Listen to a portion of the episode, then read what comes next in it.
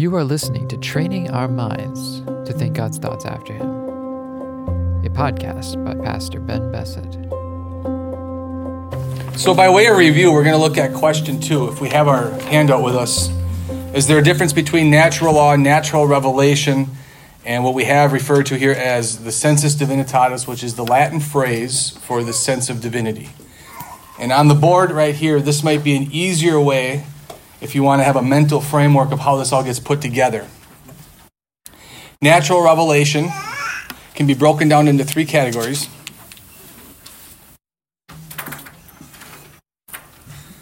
It can be broken down into nature itself, history, and human personality. So, what we mean by natural revelation is what we see of God from nature. Special revelation is what we have all in front of us. Scripture, the voice of God speaking through the Word of God. Natural revelation is taking a look at nature around us as we looked last week into Romans chapter 1. And when you take a look at nature itself, you see the handiwork of God. History. How do you see history? God working through history. The overall meta narrative creation, fall, redemption, glory. And an easy way to see this is with the nation of Israel calling Abraham out of the Ur of the Chaldees to go into the land of Canaan. Abraham, Isaac, Jacob, the 12 tribes of Israel, Jesus coming from the tribe of Judah. We have a historical blueprint. We have a meta narrative in a sense where there is purpose, there is a telos, there is a purpose and a design to what we're seeing in history, that we're not just freely floating over here or going over there, but God has a purpose and He has an intention as to where history is, where we have come from, and where we are going. And third, through natural revelation, we see in human personality that individuals know of God. And in Romans chapter 1 verse 20, talking about the pagans who had never heard the gospel, though they know God. How is a pagan who has never heard the gospel preached, how do they know God? They know of God because being created in his image, he has implanted that in the human soul. Every human being knows of God. No, they don't know Him personally. And the example we made last week is if you have an author of a book, you know of the author, you've read their book, but you haven't ever met the individual themselves. So you don't know the person themselves, but you know of. And the pagans in Romans chapter 1 know of God, which is what we refer to, and Calvin refers to this in his institutes as the sense of divinity. Alvin Plantinga today in his books, The Sense of Divinity, he writes on this as well that people have the knowledge or the awareness of God. And the example we used last week is when a heroin addict gets brought in off the streets and they throw him in the cell for 30 days to detox and he's about to die. How many times I've heard the testimony of somebody going through strong detox on the verge of death, crying out to God at that moment. Somebody who never went to church, somebody who never even thought about the Bible, knowing of God because they're knowing that they're about to face their death. What happens? The sense of divinity comes out then, the understanding and the awareness of God.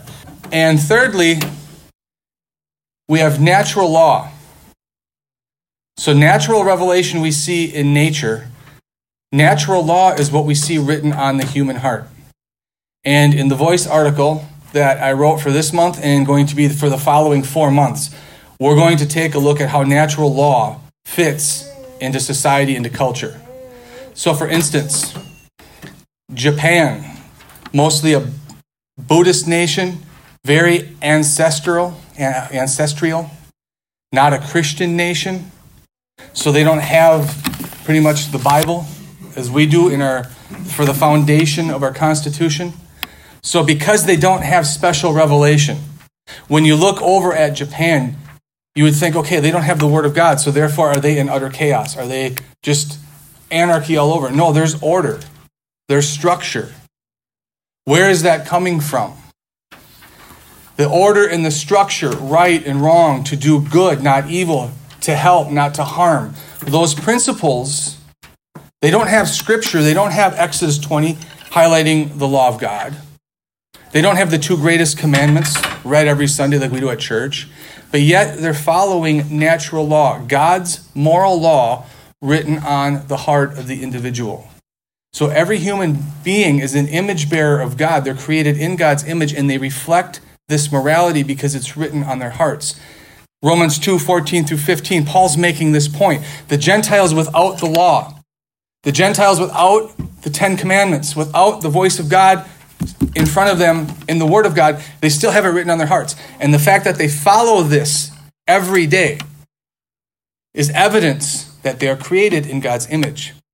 Because if we were just brain tissue and chemicals, we would only do what's in our brains. But every human being universally follows natural law. In the example I used last week when Becky came um, up front and gave her testimony about the Pregnancy Resource Center and the lady coming in to have an abortion, and on the ultrasound, she sees the twins and she changes her mind. Well, what's going on in her heart when she sees that natural law? Wow, look at this. This is beautiful. I can't, how can I? So she changed her mind and didn't have the abortion. So it's natural law written on the human heart. So we see this threefold natural revelation, natural law, the sense of divinity, all of this. So when we're thinking of human nature and we're in, when we're evangelizing somebody, we have these hooks, so to speak. The um, way that we want to do this. There's my eraser. Everybody got this written down?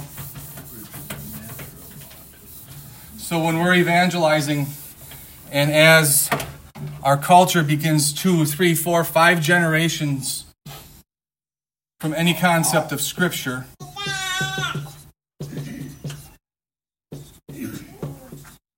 natural revelation, natural law, and the sense of divinity. So when we step outside a church, and now we're interacting with the world around us, do we have common ground with the world around us when we talk about the gospel? Yeah. We don't have neutrality because if you're spiritually dead, you're at enmity with God, but you still have common ground in the sense that you can talk about nature, where you can talk about natural law. And natural law, really defined, is it is to do good and to shun evil. Everybody, pretty much, unless you've really hardened your conscience, even the hardened conscious person could still follow that because they're not hard in every single aspect. But these are hooks, these are common ground that we can then use to bring to Scripture. How so? Ask a person Is it morally wrong to intentionally kill an innocent human being? Is it morally wrong to intentionally kill an innocent human being? And most people will be like, well, yes, it is. Well, then the question is as to why. Where does morality come from? And in today's social engineering, we're being trained to taught that it's just a convention, that this people group over here believe morality to be this, this people group over there believe it to be that. But actually, morality is universal. So if you were to go into India and ask them, is it morally wrong to intentionally kill an innocent human being? Nine times out of ten, yes. Same thing in China, same thing in Iceland, same thing in Australia, same thing in Michigan. Where does this universal concept of morality come from? If we're all just chemicals in our brains, we're all only going to believe what's in our brain. But morality transcends our brain. Morality is universal, it's written on the fabric of our very human nature. It is immaterial. So, if morality is immaterial and morality is rational, we need an immaterial, rational source for morality. It couldn't come from matter. It can't come from the chemicals in our brain. It can't come from a random explosion 15 billion years ago, and it can't evolve out of matter. So nature itself cannot account for morality. Nature itself cannot account for mathematics, the laws of logic, the immaterial laws that govern the universe. So now what we can do is we have to figure out where our culture is, or actually better yet, where the individual sitting in front of you is that you're talking to. And I'm assuming most people today are going to have a naturalistic worldview, that we're nothing but matter, from the Big Bang, from evolution, random chance. They may have never thought that through, but that's going to be the general worldview coming out of our education system and with the surrounding media continually pushing this worldview on us. Generally, this is what you're going to run into as somebody who has more of an agnostic, atheistic kind of mindset. And what we want to do is take the common ground that we have and the connecting principles. Okay, so now this is where we come over to this side of the board. We as Christians argue for the necessity of God, that He is infinite, that He is the unmoved mover. How do we do this? If C exists because of B, and B exists because of A, but you don't have know anything at all about A, then you have no justification for B and C. What do I mean? If humanity exists because of the Big Bang and evolution, then you ask your question, ask the question, okay, so then where did the matter, the energy, time, space, how did all of that come into existence? So if we are the result of the Big Bang, but the Big Bang now, okay, so why does reason exist? Why does logic exist? Why does morality exist? Why does anything exist at all? That would be here. But if you have no explanation for A, you can't account for B and C. Let's read it again. If C exists because of B, and B exists because of A, but if A doesn't exist, if God doesn't exist, then you have no justification for B and C. They're working on it. Yeah, that's what they say. Oh, we're the Richard Dawkins in his British accent. We'll work. I can't do it, but we're working on that, which means they have faith in humanity. Okay, if you want faith in humanity, is that science? That's religion. They claim us being dogmatic. They claim us being narrow-minded, and they are scientific. Everything that they have an answer for is scientific. Really? What about that? You can't account for A. Science can't account for A. Science can't account for anything immaterial. Because if you're a materialist, everything has to come from material. So then, where do the natural laws or the um, immaterial laws that govern matter come from? Oh, they evolved from matter. Oh, okay. So matter came first, and then the immaterial laws evolved from material matter. But matter needs these laws in order to govern it and function it like it does. Oh, yeah, okay. The laws came first. But everything is matter. How do you account for the immaterial laws? So when you have these, natural revelation can be a very good tool. A, for showing that the atheist or the naturalist or the Scientologist, or not Scientologist, um, scientism, those who hold to those views, the foundation they're standing on, they can't account for.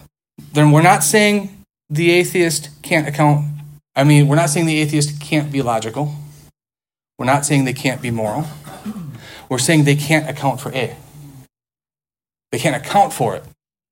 They can be it, but why are you being this way? Why does every human being function this way? Natural law. Every human being is limited to its essence. Human essence is moral. Why is human essence moral? Morality is immaterial. If we're nothing more than the neurological functions in our brain, how do you account for the universality of human morality? And humans knowing they fall short. So they know there's an absolute standard. They know gossip is wrong, they know murder is wrong, they know coveting is wrong.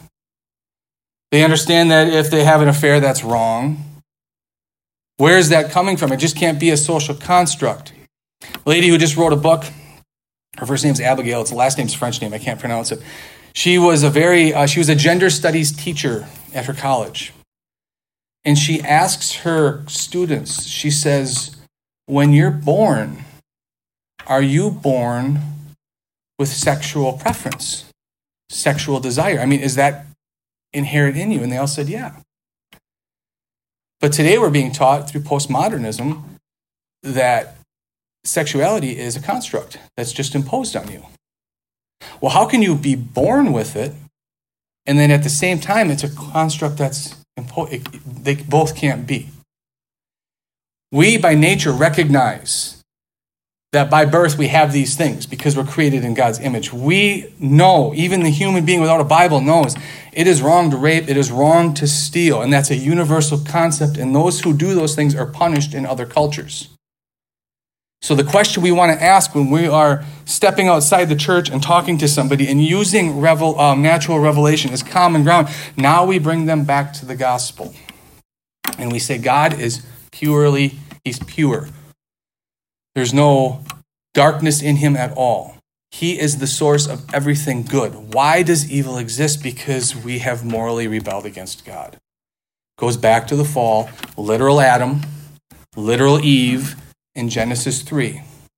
The fall brought sin and death into the world. So the reason why there is suffering is because we have rebelled against the very God who has created us. Now you start from creation, fall, and like we heard this morning, redemption and then glory. Do you see how the four key aspects work its way after we've established that by natural law, it just shows these things to be self evident.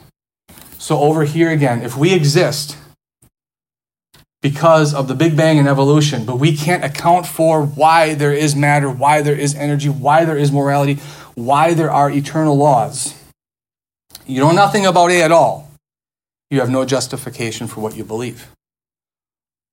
Or if God doesn't exist, we can't exist at all. So let me show you this. Last week we went over this. Is was it Josh or was it um, Joe? I can't remember. Asked the question. Why can't matter be eternal? Why can't everything that exists just always have been like this? Um, the law of entropy. Yeah. So we have less energy than we did yesterday. Which means there was a time when we had more than we do now, which means it's winding down. So there had to be a time by which it all started. You can use the second law of thermodynamics. You probably have more of a scientific mind than I do. I, I like to go more to the philosophical side. It's easier for my brain, but some people are smart. Yes, so the second law of thermodynamics really can. Because, for instance, Evolution teaches chaos brought order. When I look at my lawn in the summer, it doesn't naturally cut itself. It doesn't. Just wait for it. Just wait for it? They're working on it. They're working on it. Cause Nobody's working on it. well, my wife isn't working on it, so it's going to have to be me, right? So she admits it. But I have to cut the grass. I have to spray Roundup around my house. Otherwise, it just. Oof. Roundup. Yeah.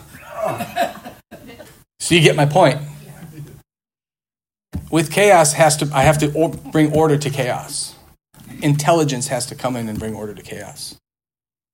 Otherwise, how about my roof on my house? When I moved in, I had to have a new roof put on. The sun beats down everything. Look at our parking lot. Over time, everything breaks down. So chaos does not produce order. Things start in order and then drift to chaos, which means they have to be brought back into order again, which the second law of thermodynamics, that's so if you think of if you're a tradesman, you can be thankful that the second law of thermodynamics is here because you repair things that break. You order them and then they go to chaos. Evolution teaches the opposite. Now, evolution, you start with irrational, meaning there is no reason. Everything is matter. So then, how does irrational matter randomly floating through the world, through the universe, create order, create design, create purpose, create intentionality. See, these are easier concepts. I'm not a science person, but if you can explain this scientifically, great. But these are just very basic concepts that really question the status quo of our time and really it, it, they, they, don't, they can't account for it. But when you look at God, why is God a necessary being? Because, so on my way home from Louisville three weeks ago, I saw all kinds of cars in the ditch. One time I saw this car over here, and then he was over here, and then the semi over here, and the cop, he was in the ditch too, and then this car over here. So if we if we put one, two, three, four, five.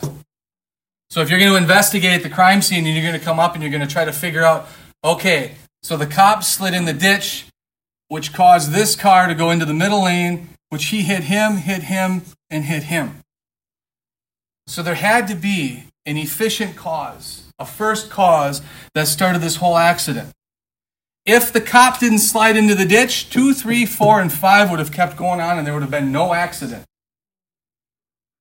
There had to be a starting point for the accident to occur. If there's no starting point, it can't exist. Same thing with matter. If something didn't create matter, it couldn't exist. Non being cannot produce being. Something that doesn't exist can't produce something that exists. You need to have the first cause. So now, when we get into God's attributes, that God is infinite, that God is eternal, that God is unchangeable, there has to be an infinite, eternal, unchangeable source because if there is anything in Him that is limited, then He is dependent upon something else. And if what created Him is limited in any way, then they are dependent upon something else. And you keep going all the way back, infinite regression, you have nothing. So all analogies break down at some point. There would have been no accident unless there would have been that first car that moved. There would be nothing that exists today unless there was a first, eh, what's known as an efficient cause that brought it all into existence. So I'm trying to say is this can't happen on its own. This can't be, an accident cannot be produced without an efficient cause bringing it into existence. So matter cannot be eternal because it cannot create itself. Non being cannot produce being. Okay, so then what type of being do we need in order for anything to exist? Somebody who's infinite, somebody who is eternal, and somebody who's unchangeable. And that's exactly who the God of the Bible is. Because if there's any limitation in him, then he's dependent upon somebody else, and they're dependent upon somebody else, and you have infinite regression, which means it never comes into existence to begin with. So we have to have an infinite, eternal source. You have a question? Yeah. Any questions on any of this part? This was a review from last week. Icy road was roads were caused by the storm. The storm. Yeah, but the icy road doesn't cause the accident. That's what's known as the antecedent cause. So if the cop would have put down his donut, he wouldn't.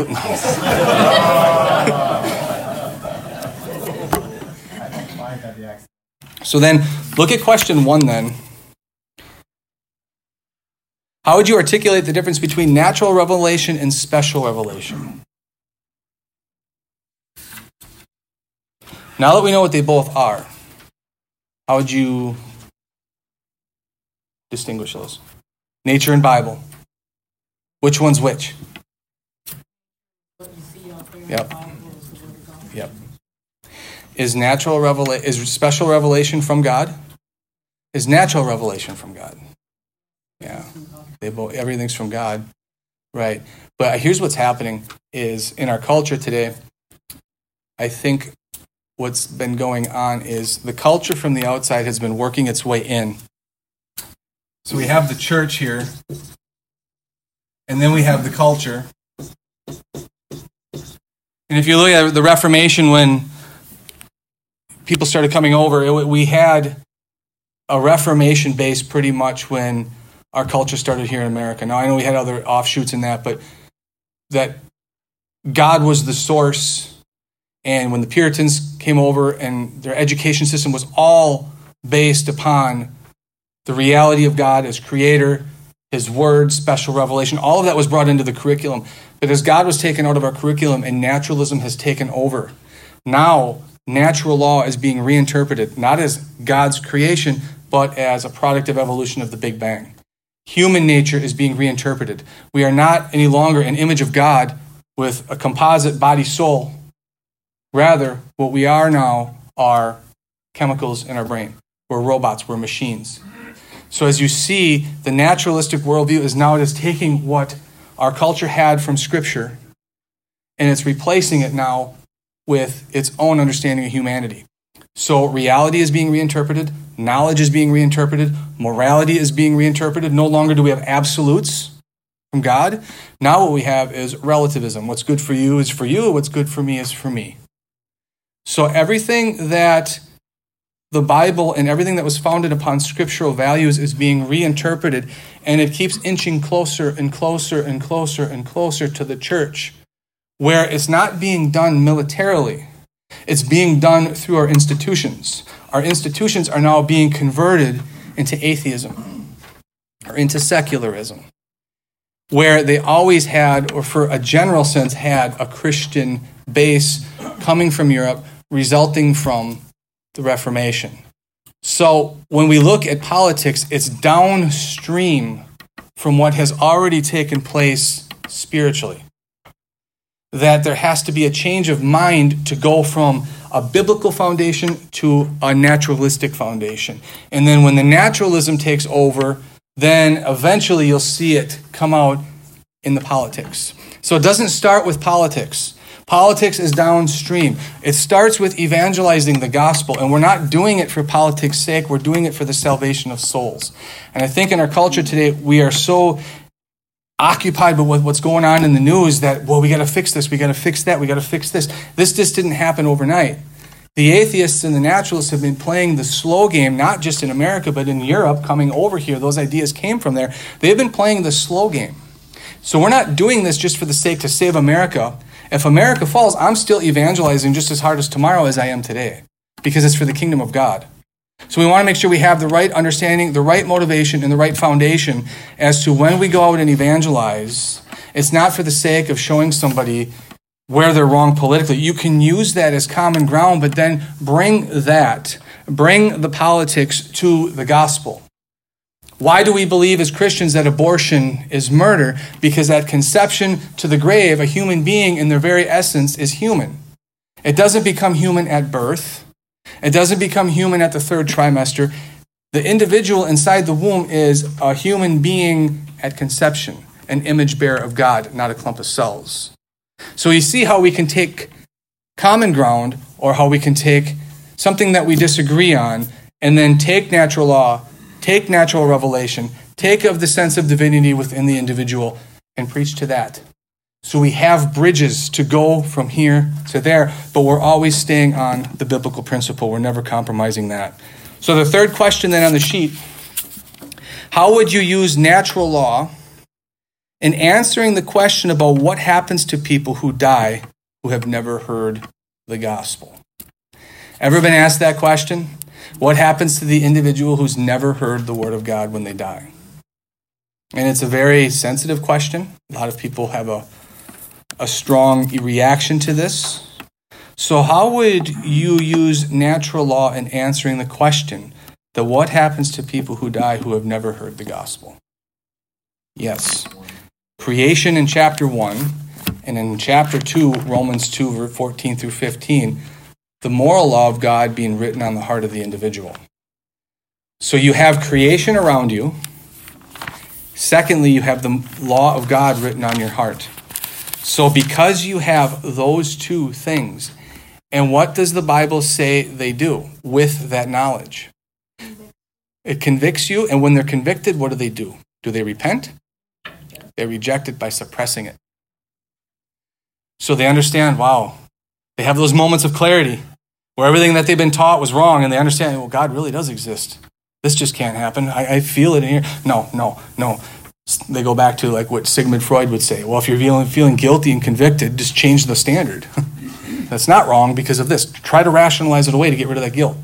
Or, no, scientists, boy, there's so many scientists here who say evolution is true that how, how, how can it be false? And that's the logical fallacy of trusting the expert rather than, and that's, they know this too. How many human beings, when they hear a lie, go out and research it? Rather, what do they do? Well, he's got a PhD behind his name. Can't be wrong, right? I mean, he studied this stuff thoroughly. If you're trusting the expert rather than trusting the information or taking this back now and thinking these things through, that's why when um, Robert Funk with the Jesus Seminar back in the uh, 20th century had 83 scholars vote as to whether Jesus said what he said in the Gospels. And he said, Who's going to disprove me? I had 83 scholars. Argue with that. I have 83 scholars saying that Jesus didn't say most of what he said in John.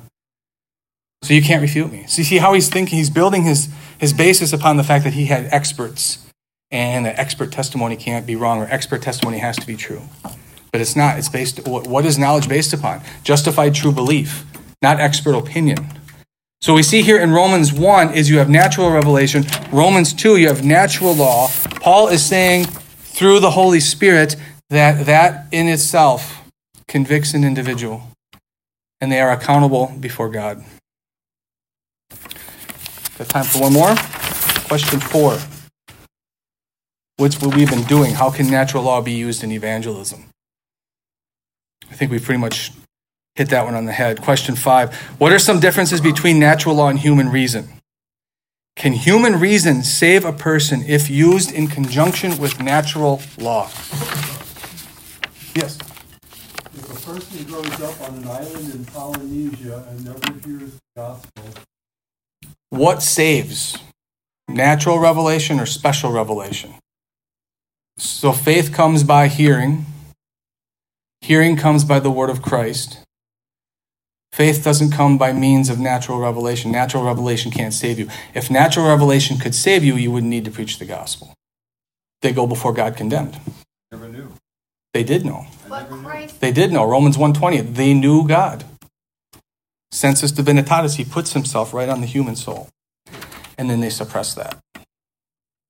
They willfully rejected the God who they see in creation, who they know in their hearts.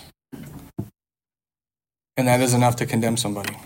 If we if natural revelation saved people, we wouldn't need to send missionaries. We have to bring special revelation. This is what saves. Thank you for listening to the Training Our Minds podcast by Pastor Ben Bessett. If you enjoyed listening, please follow and share this podcast with others. We appreciate your feedback, so leave a rating on Spotify, Apple Podcasts, or wherever you're listening from. Thank you, and we'll see you on the next episode.